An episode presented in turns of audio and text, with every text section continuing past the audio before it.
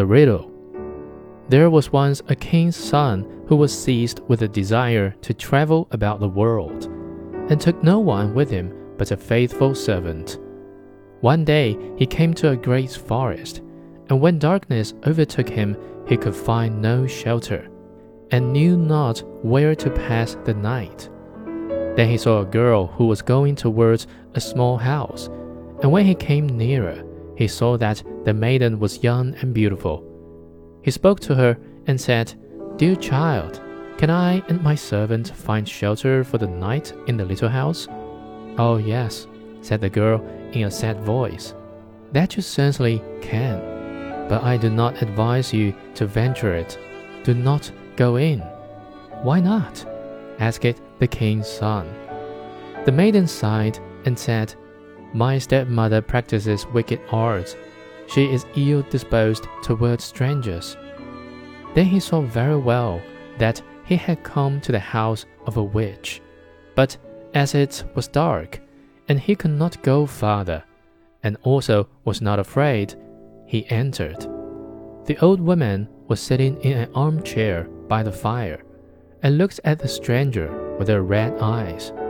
Good evening, growled she, and pretended to be quite friendly. Take a seat and rest yourselves. She blew up the fire on which she was cooking something in a small pot. The daughter warned the two to be prudent, to eat nothing and drink nothing, for the old woman brewed evil drinks. They slept quietly until early morning, when they were making ready for their departure, and the king's son was already seated on his horse. The old woman said, Stop a moment. I will first hand you a parting draught.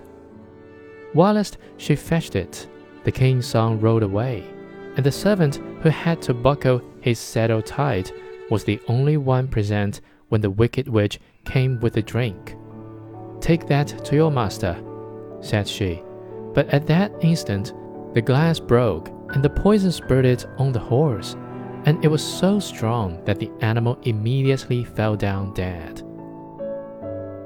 The servant ran after his master and told him what had happened, but would not leave his saddle behind him and ran back to fetch it.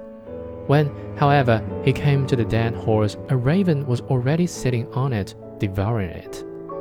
Who knows whether we shall find anything better today? said the servant. So he killed the raven and took it with him. And now they journeyed onwards into the forest the whole day, but could not get out of it. By nightfall, they found an inn and entered it. The servant gave the raven to the innkeeper to make ready for supper. They had, however, stumbled on a den of murderers, and during the darkness, twelve of these came, intending to kill the strangers and rob them. Before they set about this work, they sat down to supper, and the innkeeper and the witch sat down with them, and together they ate a dish of soup in which was cut up the flesh of the raven.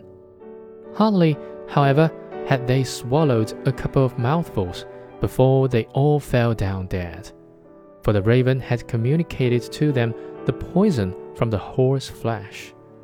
There was no one else left in the house but the innkeeper's daughter, who was honest and had taken no part in their godless deeds. She opened all doors to the stranger and showed him the heaped up treasures but the king's son said she might keep everything. He would have none of it, and rode onwards with his servant. After they had traveled about for a long time, they came to a town in which was a beautiful but proud princess, who had caused it to be proclaimed that whoever should set her a riddle which she could not guess, that man should be her husband. But if she guessed it, his head must be cut off. She had three days to guess it in, but was so clever that she always found the answer to the riddle given her before the appointed time. Nine suitors had already perished in this manner. When the king's son arrived, and blinded by her great beauty, was willing to stake his life for it. Then he went to her and laid his riddle before her. What is this? said he. One slew none, and yet slew twelve. She did not know what that was. She thought and thought, but she could not find out. She opened her riddle books, but it was not in them. In short, his wisdom was at an end. As she did not know how to help herself, she ordered her maid to creep into the Lord's sleeping chamber and listen to his dreams, and thought that he would perhaps speak in his sleep and discover the riddle. But the clever servant had placed himself in the bed instead of his master, and when the maid came there, he tore off from her the mantle in which she had wrapped herself, and chased her out with rods.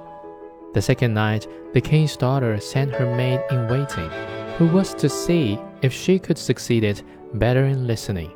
But the servant took her mantle also away from her, and hunted her out with rods. Now the master believed himself safe for the third night, and lay down in his own bed. Then came the princess herself, and she had put on a misty grey mantle, and she seated herself near him. And when she thought that he was asleep and dreaming, she spoke to him and hoped that he would answer in his sleep, as many do, but he was awake, and understood and heard everything quite well. Then she asked it, One slew none, what is that? He replied, A raven, which ate of a dead and poisoned horse, and died of it. She inquired further, and yet slew twelve. What is that? He answered, That means twelve murderers who ate the raven and died of it. When she knew the answer to the riddle, she wanted to steal away. But he held her mantle so fast that she was forced to leave it behind her. Next morning, the king's daughter announced that she had guessed the riddle and sent for the twelve judges and expounded it before them. But the youth begged for a hearing and said, She stole into my room in the night and questioned me. Otherwise, she could not have discovered it. The judges said, Bring us a proof of this. Then were the three mantles brought thither by the servant. And when the judges saw the misty grey one which the king's daughter usually wore, they said, Let the mantle be embroidered with gold and silver, and then it will be your wedding mantle.